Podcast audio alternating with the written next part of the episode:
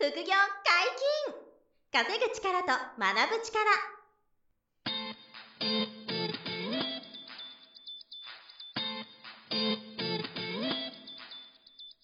この番組は稼げるようになりたいを叶える副業アカデミーの提供でお送りいたします。副業アカデミーはあなたが副業で稼げる状態になることにコミットしたスクール。初級コースから上級コースまでさまざまなジャンルの副業ノウハウを学んでいただけます詳しくは「副業アカデミー」で検索くださいこんにちは、小林正弘です。山本博史です。よろしくお願いしまはい、す。よろしくお願いします。副業アカデミーの10万円キャンペーンについてお伝えいただけますか？はい、えー、副業アカデミーは、はい物販のような自分でこうコツコツ作業することで、毎月週数十万と稼げるような副業ですとか、はい。あとはあの株式投資とか不動産のような投資系副業まで様々な講座が19種類、20種類あるんですけども、うんはい。その講座の入学金があるんですけど、はい入学金10万円を無料にするキャンペーンっていうのを今、はいえー延長中で、はい。はい。えー1月末までなんですけど、うんえー延長してまして、はいで、あの、その初期費用を抑えて、うんえー学習することができて、はいでその浮いた10万円を副業のスタート。に使っていただけるキャンペーンをやっているので、はいはいはい。あの、興味を持っていただいた副業講座があれば、毎月無料セミナーをやっているんですが、はい。あの、無料セミナーをご覧いただいて、いいなと思えば、今うん10万円安くですね、はいご入会いただけるので、ぜひ、まずは無料セミナー、そうですねえご参加いただきたいなと思います。今年、そのスタートダッシュを切るチャンス。そうです。2022年をね、はい最高の1年にするために、うんぜひご検討ください。はい。まずは、その無料セミナーをご覧くださいまはい、せ。お願いします。よろしくお願いします。。本日は、えーゲストに来ていただいております。副業アカデミー自宅で簡単輸入販売講座の梅田淳先生です。よろしくお願いします。はい、よろしくお願いいたします。はい、よろしくお願いします。はいこのネットラジオの、うんポッドキャストのかなり初期の頃にうん。お越しいただいて、ずいぶん前なんですよね。はいはいはい久しぶりにまたお越しいただきましたというはいところで、あの、梅田さんは、あの、もともと物販系のお仕事、まあ、会社員経験もあって、はいあの、オークファンっていう、あ、オークファンって山本さんご存知です？上場企業なんですけど。いや、あの、あの前回のお話で、うん。その輸入物販をやってる会社のサラリーマンで働いてて、そうです、そうです。っからそうですね。うん副業で自分も始めて独立したあと、いう。そうそうそう。はい。そうそうそう。会社名はその時おっしゃってなかったですか？あ、そうだ、はい。別に言っちゃって大丈夫です。あ大丈夫です。はい。で、もともとそのオークファンっていうのがですね、はいあの、ヤフーオークションで売れた商品データを、こうん過去十数年にわたって全部持ってる会社なんですね。はいはいはい。なので、あの、ヤフオクで何が売れたかっていうのをそのオークファンを使って調べますよと。うん。うんある商品が、えーヤフオクで1万円で売れてます。はいじゃあ海外探すと、これが5000円で売ってましたってなったら、じゃあ輸入してきたら5000円儲かりますよね、みたいな。うんうんえーいうノウハウとかを僕はそのオークファンの時にいる時にそのいろんな方に教えたりだとか、はいはいはい、そういうのをしてたんですね。なるほどはい。なるほど、なるほど。で、そこから、あの、いよいよ、その、会社員をしないでも、はい。いいように、あれですね、副業で、最初副業で。物販をね、やってらっしゃるんはい、ですよね。そうです。5万円からスタートしたっておっしゃってましたけど、あ、そうです。自分で、あの、家にあるものを売って、はい。で、うん。5万円から始めて、うん。最初、なんか、大栗のサングラスとかなんかそういうちょっとお金になりそうなやつから売って、はいはいで、そこで始めたんですけれども、あの、今そのやってる自宅で販えー簡単輸入販売というものが、うん。あの、すごい利益率がいいんですよ。うん。なので、5万円から始めても、まあ、5万円がすぐその6万円、8万円、10万円、20万ってこう増やしていきやすいので、なるほど。あの、副業なので、こうちっちゃく始めても、後々大きく伸ばせていけるビジネスっていうふうになってます。はい。え、当時はは、い。どれぐらい副業で売って、はい。利益出て、その、辞める、こう、決断をしたんですか？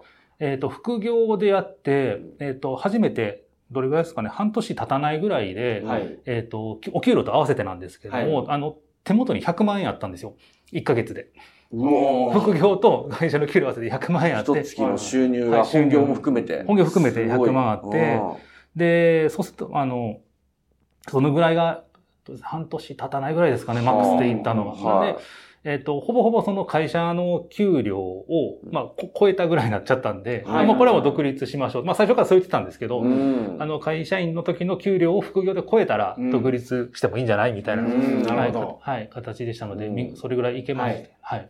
やっぱりその月100万円を超えるっていうのは一つのターニングポイントというか、大きな節目ですよね。はい月収100万突破っていう。僕がだって若い時とかも月100万円もらえたらもうそれでええわと思ってました。まあ確かにそうですよね。はい大きな収入ですよね、もう月100万となれば。だからそこで独立してからは、あの、教える方の、あの仕事もこうスタートしていったっていうところですかね。そうですね。その、大熊の時にも教える仕事をしてたので、ああ、そうはいですはい。で、それの延長で自分で一人になっても、その教える仕事を続けてやってたっていうのと、うんうんうんそのちょうど辞めるタイミングで、あの、出版のお話いただいたので、まあ、はいそれもあって、うん。えー続けて教える仕事と、あと自分でも実践してないと、やっはい。ぱそういうノウハウって、こう想像では喋れないので、うん。ちゃんと自分で実践した結果を皆さんにお伝えしていくっていうふうに、はい。はい。うん。えーして両方ね。まあ情勢は変わるでしょうからね。そうですね。うん。はい。なんで現役プレイヤーで、もうゴリゴリにやってるプロの方で、うでん、その生徒さんにも教えてくれていて、うん。で、僕も2016、7年ぐらいにはい。知り合えて、あの、アカデミーのそのスクールで先生もやっていただいてるっていうのが、こはい。れまでの簡単な経緯になるかなと。うん。で、あの、おさらいもあって、はいすごく前なんで、前ご出演いただいたのが、確かにそうですね。なので、この輸入して、はい日本で、まあ、アマゾンで日本人に商品を販売するっていう流れなんですけど、はい。まあ、どんなことをやる、そのスキームなのか、うんはいあとこう魅力、はい。メリットとか、うんあと、まあ、長時間によっては次回でもいいんですけど、デメリットの話とか、はい。はいはいその辺もちょっと聞いていきたいなっていうところなんですよね。うんまずどんなビジネスなのかっていう全貌を教えてほしいんですよね。はい。えっ、と、まずですね、えー日本でももちろん日本でやるんですけど、はい。えっ、と、まず商品をこう、まあ、振っていく先が Amazon になるんですけれどはいも、Amazon で、えー売れている商品を調べて、うん。で、それを、まあ、海外から輸入をして、えーはいそれを日本で販売すると、いうビジネスモデルになります。はい。で、えっ、と、まあ、実際販売、えーじゃなくて輸入してくる、はい元のその、相手国っていうんですかね、えーうんその先は一応中国になるんですけれども、うん中国から、えー非常にまあ、安い 商はい品。え品質も良くなってきましたよね、中国の商品って。そうですね。うんあの、日本人がこう取り扱っても全然遜色がないようなレベルで、はいで、それを輸入してきて、日本のアマゾンで販売しますよというのが、まあ、大きな、うんえー流れになります。はいはいはい。で、えっ、と、これの、まあ、メリットとしてはですね、はいちょっと先ほどお話し出ましたけど、非常に5万円という少資金から始められるというところがあります。で、なので5万円なんでね、おそらく、あの自分で不要品を売っても作れるでしょうし、はい。うんあの、毎月のお給料からね、ちょっとこう、えー、省いててもいいでしょうし、うん。あの、比較的簡単に作りやすいお金であるということですね。そこが結構輸入をしてくるってなったらですね、うん中国から、うん結構大きいロットで仕入れなければいけないのかなと思って、そのイメージありますよね。はい。なんか場所もいるやろうし、元でも結構いるんじゃないかなってイメージがあるんですけど、はい。5万円で仕入れるんですか？そうですね。あの、今は、その、こういう少額でやってるビジネスの方がたくさんいらっしゃるので、はい。えー輸入、その、まあ、間に入ってくれる輸入代行業者さんっていうのがいるんですけども、はいはいはい。あの、そこで、要はまとめて輸入をしてくるので、自分一人が大きなロットを抱えなくても、あの、小ロットで輸入ができるっていうふうになってきました、今。うんなはいるほど。うんなるほど。この間に代行業者さんがいらっしゃるのは一つポイントですよね。そうですねの言葉の壁もそこでなくなるんですよね。あそうですね。言葉とあとお金、為替ですね。はい。あの、お金払うのにもこうドルに変えなくてもう全部そこがやってくれて、なるほど。日本語で注文して日本円で払えるっていうすごく大きなメリットがあるので、取り組みやすい、参入障壁が非常に低いっていうところがありますね。ねはい。で、そうやって5万円で、まあ、買った商品でも、こう、利益率がどんどんどんどん大きく、えーしていけると、はいはいはい。えーいうのが、まあ、メリットの2つ目でありまして、うんで、最後、まあ、えっ、と、3つ目のメリットなんですけれども、このビジネスって継続的な販売ができるんですね。で、はいうん何かってこう、一個いい商品が見つかると、それがこう、長く売れるわけなんですよ。うーん、なるほど。例えば、うんと、そうです。背取りという店舗背取りとか、はいえー言われる、転売って言われる方々って、あの、一回売ったら終わりっていうのが結構多いんですね。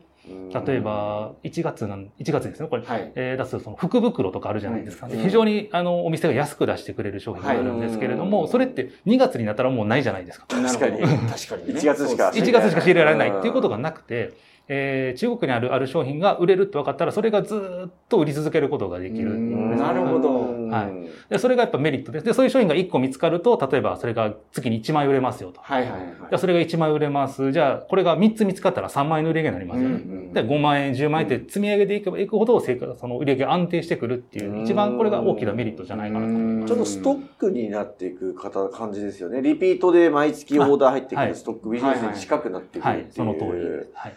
あの、上田さんがやってるじご自身の商品では、はいあの、例えば2年売れてますとか、はい。結構長く売れたりするんですか？あるいはもっと長く売れるものとかあるんですか？えっと、割と1年2年は普通に売れてまして、あ普通なんですか、はい。えっ、と、最初で僕がその副業始めた時に売ってる商品も未だに売ってます。ええだかれこれ10年近くあるんで10年間ずーっと売れてるずっと売れてます。で、多少の値段の上がり下がりはあるんですけど、基本的に同じ値段です。これ安心ですね。はい。はい。ずっと売れる鉄板商品みたいな。鉄板っていうやつですね。前回ちょっとその、はい。例えばこれっていうのをおっしゃってたんですけど、人体模型っておっしゃってて、あはい。時代は来てた話ありましたね。ありましただからその、やっぱニッチでも、はい。ずっと買う人がいるような商品が見つかれば、ああ、なるほど。で、自分なりのそれを増やしていければ、はあの、け小学校の、あの、理科室とかで そうありましたよね。で、なんか、お医者さんのところ行っても、なんか、その、病院か。あ。病院のところ行っても、なんか心臓のはい模型とかあを、ばらしながら、いや、あなたの心臓こうなってますみたいな説明される先生とかもいらっしゃるから。はい。おっしゃる通りですね。結構そういうなんか接骨院の方とか、はいはいはい。はい。そういうその医療系の方であったりですとか、なるほはい。ごご注文入ってきたりですとか、うんはい。えーだからまあずーっと売れるものが積み上げていけるから、うんこうまあ努力が無駄にならないというか、そういうものがこう魅力の一つ確かにそあるっちの方がいいですよね。そのなんか、一点物のお宝見つけて、はいそれがいい値段で売れたとしても、はい次いつ見つかるかわからないですもんね。そうです。そうですよね。ビジネスって継続するものなので、うんはい今日売れても明日ゼロっていうんでは意味がないですか？ら、うんそれをこう徐々にこう積み上げていける。はいは。はいまあ、こう自分のこう売り上げを育てていくような感じで、うん徐々にこう大きくなっていって、で、それがある日突然ゼロにはならないんですね。はあ、なるほどね。まあ、特にその商品点数が7点とか8点とかになってたら、一つの商品のライフスパンが死んでも、はい。残りのやつが生きてるんで。生きてるんで。うんその間にまた新しいの探せばいいですもんね。ここの間、あの、梅田先生が、はいまあ、教えてくれてる受講生の方にインタビューとかしてたんですけど、あの、もうそういうリピートでオーダー入るリストが、商品がもう数十個、あの、あって、うん。で、それが毎月売れてると。はいはい。で、プラス、毎月新しい、あの、商品も自分たちでリサーチしたり、うんうんうん自分で、まあ、ちょっと後半、こんなのな複数回でお届けしますけど、オリジナル商品とかも用意できるレベルになっていくんですけど、なるほど。で、そのオリジナル商品を追加したり、はいあ。の新しく見つけてきたあの既製品とかもあったりっていうのと、あの繰り返し売れてるもうんのがどっちもこう織り交ざって、あのもう月賞何十万とか100万とか。っていうふうになってきてますっていう方がいて、うん。だからすごくいいんですよね、その積み上げていくもうんのと。で、あと、でもあのそのサボらずに。毎月努力もして、うん新しいプロダクトもこう追加していくみたいなことを副業で継続していくみたいなうんのことをやってるっていうね。そうですね。あと、利益率も良かったですよね。そうですね。利益率も手手残りっていうんですかね。うん純利益としてもう40%とか、すごいです50%ねとか。粗利で言うと90%とかまであるんで、ははいあ、あらり90%。粗利90%とか、今その講座のその無料セミナーとかやってる中には、うんあの、そういう商品入れてます。これ90%ありますよっていうのが。90%。はい、粗利で90%あるんで、やっぱそれ中国から輸入してくるからそれが可能ってことですよね。そうですねうん。はい。で、かつあの、中国でやっぱり一番心配されるのって、うんえーそのコピー品であるとか、うんえーその偽物って言われるところだと思うんですけど、うんあの、この物販で扱うその中国製品ってノーブランドなんですよ。うん全くそのどこのメーカーでもないという商品を取り扱うので、えーまあ、言い換えればいいねなんですね。うん。こちらからすると。いいねで販売できますので、はい。あの、いい商品であれば、やっぱり、どんなに原価が安くても、こちらのその売れる値段で売れるっていうところがあります。ので、うん。どんどんの利益率はこっちでコントロールができるっていう。はいはい。はあだから、あの、いくらで仕入れようがお客様が買っていただける値段であれば、利益がさっき言った粗利で80%だろうが90%だろうが、はいはい。売れていくっていうものは自分で作れますので、うん。販売価格で言うとどれぐらいの金額のものが多いですか？えー、大体今受講生さんが取り扱ってるので多いのは大体、えー、3000円前後ですうね。んなるほど。はい3000円前後。前売り、売り値ですね。売価としてね、うんはい、1個そうです。3000円前後だで、仕入れる時っていうのは、はい大体何ロットぐらいで仕入れるものですえっ、と、最初、一番最初はその、まあ、ね、先ほどその中国のレベルが上がってる、物販の、あの、もののレベルが上がってるという話しましたけれども、はい。やっぱり中にはちょっと いただけない、ダメな商品もあるので、はい。えー最初テストのために3個仕入れます。おそこだけ。ーなるほど。はい。ただその3個だけ持ってくると、やっいいですね。ぱ、あの、経費倒れになるので、大体その3個だけ仕入れるし、その商品を、はい。えー例えば10パターンとか、うん。10個の別々の商品でそれぞれテストで3個、まさか30個ぐらいですね。はい。はいうん。から仕入れて、で1個が例えば500円とか、はい。うん600円とかそんなものなので、うん。30個だから2、3万なるほど。ですね。はい。で、そういうの仕入れて、まあ、まずテストで Amazon に出品をすると。うんはい。で、売れたものはどんどんリピートしていくっていうやり方で、えーそのリピート数が残っていくっていううん。やり方です、なるほど、はいなるほど。でその中でね、楽しいですね。で始まりはこ楽しいはいはいで、そういう、その、なんですかね、10個のうち、じゃあ例えば、えー7個売れて、うんえーで、儲かる商品、利益がどんどん生み出せる商品がじゃあ5個残りました。ただはい5個を今度リピートしていけばよくて。うんなるほど、なるほでど、。今度はその売れた数に合わせてそのロットを増やす、商品数を増やす。うんでプラス、えーまた新たにこのテストする商品を一緒にやる、あの、はい一緒に輸入するっていうふうにやっていけば、本当に雪だるま式にどんどんどんどん大きくなっていくので、確かに。うんもうなんか、お話聞いてるとすごい想像がつくようなスケールのワクワクすですね。るんですよね。うん非常にこうシンプルなんですよね。うんややこしくなくっはいて、はい。テストで仕入れて売れたらまたやればいいと。うんなるほど。で、日本で売っていれば安く仕入れられるものだけを買えばいいので、うんはい、向こうから指定されて、なんか売れるものかどうかわからないものを買ってくれって言われることもないですし、うんはいはいはい単純に売れてるものを仕入れるっていう、それだけです。うんなるほど。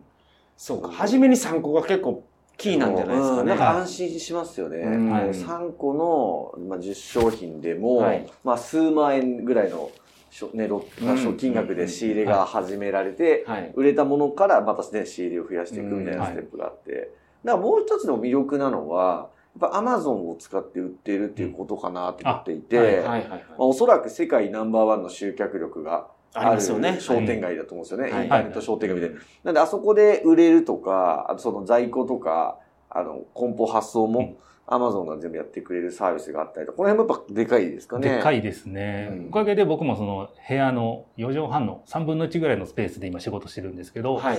あの商品が届かないので、うん。はい全部 Amazon の倉庫に入れてそう、あの、代行業者さんにはい、これ仕仕入れてくれって頼んだら、はい代行業者さんが仕入れてくれて、アマゾンにそのままもう、あの、検品後に送ってくれるっていうイメ送ってージ。はい、できます。あはい自宅に物が届かない。なるほど。はいだから一番初めの3個は自宅に送ってちゃんと自分で確認して、はいこれいけるってなったら、はいもう自宅返さなくても、はい。そのまま Amazon の倉庫に入れてくれて、はい。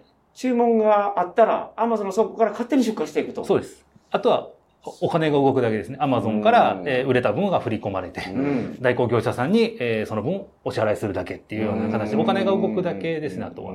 で、自宅で仕入れて自宅で売ってるだけなんで、はいもう完全在宅で商品も見ないまま売れていくことになりますよね。そうですね、リ今ピート以降、リピートするのは全部それなんうで、んそれが500だろうが1000だろうが、はいはいはい。はい。そうですよね。うんだからコロナ禍においても、その在宅で完結しちゃうっていう。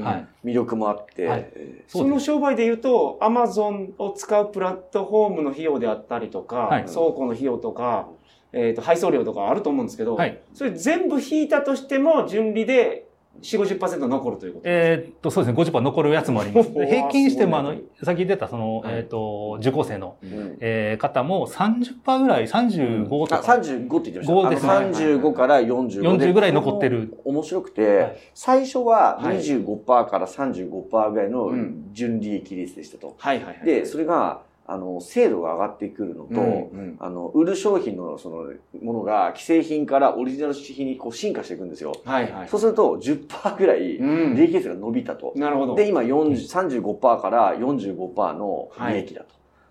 おっしゃいました。うん全部引いたとね。なそれがるほど Amazon 手数料が引いたと。はいへ平均なんで、なるほど。月収の、この商品だけ45%いったとかじゃなくて、はい月のトータルとして45%の利益が残るっていうぐらいうん。すごくないですか、はい。すごいですね。もう、それやったらもう単純に売り上げ上げることに集中したら、はい。どんどんお金残っていきますよね。お金残ります。そんなに利益がいいのであれば。なんで、150万、あの、2021年の12月に、まあ、はい物売れやすい時期っていうのもあるんでしょうけど、150万その生徒さんが売って、はい。で利益がもう40%、45%とかになってるから、そうですね、50万、60万。ぐらいですよね。はいはい。が利益うんっていうのを、あの、副業ベースでこう、得ていくっていうね、すはいごいポテンシャルがあるんですよね。すごいですね。はいその、まあ、うんいいことばかりではないのかなと思う思うんですけど、なんかデメリットっていうと、思いつくのはどんなのがあるんですか、デメリットっていうのは、あの、さっき言ったコピー品とか、はい例えば、えーそれ以外にその粗悪品っていうやつですよね。で、そういうものは、まあ、実際デメリットとしてはあるんですけれども、はいそれをその代行業者さんっていうのが間に入ってくれることで、そのリピートしたさっき言った500個であろうと1000個であろうと、そこで検品してくれるんですね。はい。なんで、そこでえー検品してダメだった商品は、その中国の置いてある間にショップにも返品したりだとか、交換してもらえるっていうなるほど。はいことがありますね。で、最高さんでちょっとリスクがこう、はいフィルターかかってるんだ。はいはい。こっちに送られてきたとして、はい。全部不良品やった場合、はい。文句言っても、じゃあ送り返してこいって言われそうですもんね。そうなんです。うん。で、中国の商習慣として、はい。そういう不良品であっても返品するときのお金っていうのはこっち持ちなんですね。売り手側持ち、売り手側買い手側持ちはいはいはい。になっちゃうので、日本にもう着いた時点で、はい。もうアウトなんですよね。ああ、なるほど。はい、で僕もその、一回、中国からその検品なしで、はい。えー日本に入れたやつがあるんですけど、そしたら、あの、箱の中身がなかったとか、商品が入ってない。商品入ってない、箱だけ来たとか、やっぱあるんですよね。はいなるほど。でそれでももう、泣き寝入りしかできないので、うんはいはいはい、実際そういうこともありましたんで、まあそれがちょっとデメリットですけど、そのカバーするものはあります、はいはい。まあ、リスクだけど対策はあると。なるほど。うん。で、まあ、もう一つ、まあ、アマゾンのデメリットっていうとあれなんですけど、うん。あの、アマゾンって基本的にお客さんの言うことが正しいっていうスタンスなんですね。だから、はい。どんな商品であれ返品されたお金を返しますっていうスタンスなんですよ。うん。で、アマゾンに倉庫を借りてる以上、返品先はアマゾンになるんですね。うんなんで、あの、返品のその、うん手続きとかなくていいんですけど、はい。あの、その返品された商品を、えー、アマゾンから自宅に返して、返してもらって僕が見たときに、はい。これは返品できへんやろみたいな、これでも金返すんかみたいなのが結構あって、それは一部まあデメリットといえばデメリットなんですけど、それ返品できないやろっていうのは、せはい商品としてちゃんとスペックを満たしてるっていう意味ですよね。満たしてたりですとか、はあの、未開封なのに破損って書いてきたんですよ。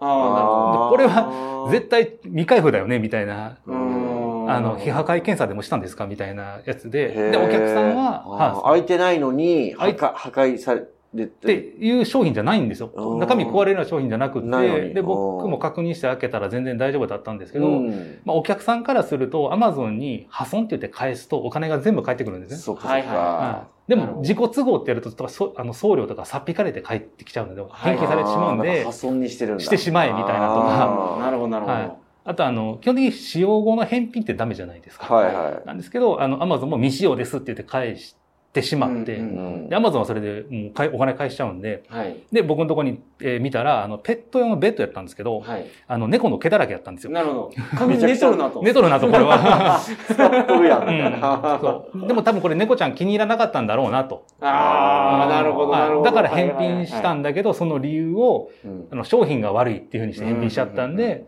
返しましたと。なるほどはいだそういうのはやっぱアマゾンっていうその大きな倉庫を借りてる分、一つ一つのチェックはできないというのはデメリットではあるんですけれども、はいはいただその辺の返金だ、返品の手続きを全部してもらえるので、うんまあそこは手数料というかそういうふうな形で、なるほどね。はい、納得はしてます。はいはい。アマゾンというプラットフォームを使う限り、まあ、はいそのリスクは出ちゃうよと。あるでじゃあはい、あります。あそれも。も頻発するわけじゃないんで、はい中にはこういう人がいますよって、大多数はちゃんとしたお客さんなんで。なるほどなるほどうんあと、よく聞かれるデメリットが、あの、仕入れられる、仕入れに値する商品をリサーチするじゃないですか。はいはい。それがみなかなか見つからないんですっていう心配うんうん。が、あの、よくあると思うんですけど、はい。ここの最初の壁はちょっとやっぱありますかね？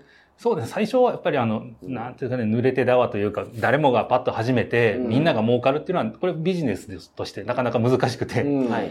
もちろんでもちろん。そういう時にあの、僕受講生さんに言ってるんですけれども、あの、すぐ、こう、儲かる商品が見つかりませんと。はい。で、でそれは普通なんですよ。うん。みんな自分の商品を売ろうとか守ろうと必死なので、うんなかなかそういう売れる商品が見つからないんですけれども、あの、コツコツやってれば必ず見つかりますと。うんうんうんはい。でそうやってあなたが苦労して見つけた商品っていうのは、これ、息が長い商品なんですね。みんなが探しても見つからなくて売れてる商品なんで、うん息が長い商品です。で、仮に、あの、おっしゃるように、すぐ見つかったと。うん初めて3分で見つかるような商品っていうのは、他のみんなも3分で見つけるんですよ。なるほど。すぐやっぱそれって値崩れを起こして売売れない商品になっていきますから、その見つかるまでのこの生みの苦しみじゃないですけれども、うんあの、長く売れて安定的に仕入れられて、うん売り上げ上がる商品を見つけるための、まあ、糧だと思ってくださいと。うんその期間が長ければ長いほど、はい。その先売れるのも長くなりますから。うんはいっていうふうに言ってますね。なるほど。なるほどだからその最初のところですよね。うんそこで心折れずに、はい継続さえしてくれれば、うんまあ、見つかるっていう。まあ、うちあの、桐生くんっていうスタッフが、はい。あの、梅田先生のノウハウで実践してるんですけど、はい。すぐ見つかりますよとか言って、さっき喋ってたら、はい。あ慣れてくると、はいあの、ちょっとみ生徒さんのにお手本で見せる、実演すると、もうその場ですぐ見つけられるっていうぐらいになってうんて。なるほど。でも最初はちょっとやっぱりこう、苦労したり慣れてないから、うんあの、不慣れだったり、まあ、量の問題もあって、はい。あの、苦戦することもありますけど、うんだんだん上手になって見つけやすくなっていって、で、その中に多分さっきおっしゃった鉄板商品みたいな、はいはい。が出てきてずっと売れるみたいな。うんこれを積み上げていくと、どんどんこう強くなっていくのかなっていううんね、そんなイメージなんですかね。なるほどうん。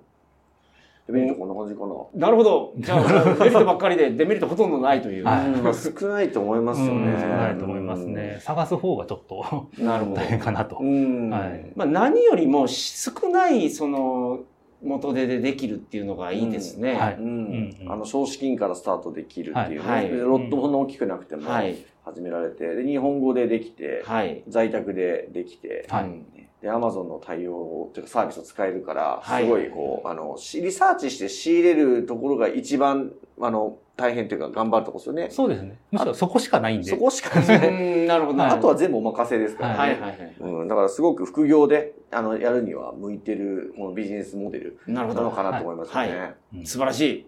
いや、これは今日の話。まあ、あの、前回出ていただいた時の繰り返しにもなるので、うんぜひ今日の話を聞いてですね、はい興味を持った方は、前回のやつもお聞きいただければそうでと思います。すね、ぜひ。はい今、あの、あ、一応ホームページで、はい福井アカデミーのホームページの、ポッドキャストのコーナー、ページがあるんですよ。はいこれ、あの、もうヘッダーで、トップページから、うんるんで、はい。で、それ見ていただくと、あの、ジャンル分けできるようになっていて、今。はい。なんで、この、あの、輸入物販の、はいあの、カテゴリー選んでもらうと、この、前回に梅田さんに出ていただいたところが、相当されて出てくると、うんで、過去の振り返って聞いていただきやすくなってるので、はい。はい、ぜひ、そこも、まあ、復習といいますかね。そうですね。聞いていただけたら嬉しいなと思はい。よろます。しくお願いします。は本日もお疲れ様でした。ございましありがとうございまた。副業解禁、稼ぐ力と学ぶ力、そろそろお別れのお時間です。お相手は小林正宏と、梅田淳と、山本博史でした。さよなら。さよなら。さよなら。この番組では皆様からのご質問を大募集しております副業に関する疑問・質問など副業アカデミーウェブサイトポッドキャストページ内のメールフォームよりお送りくださいませ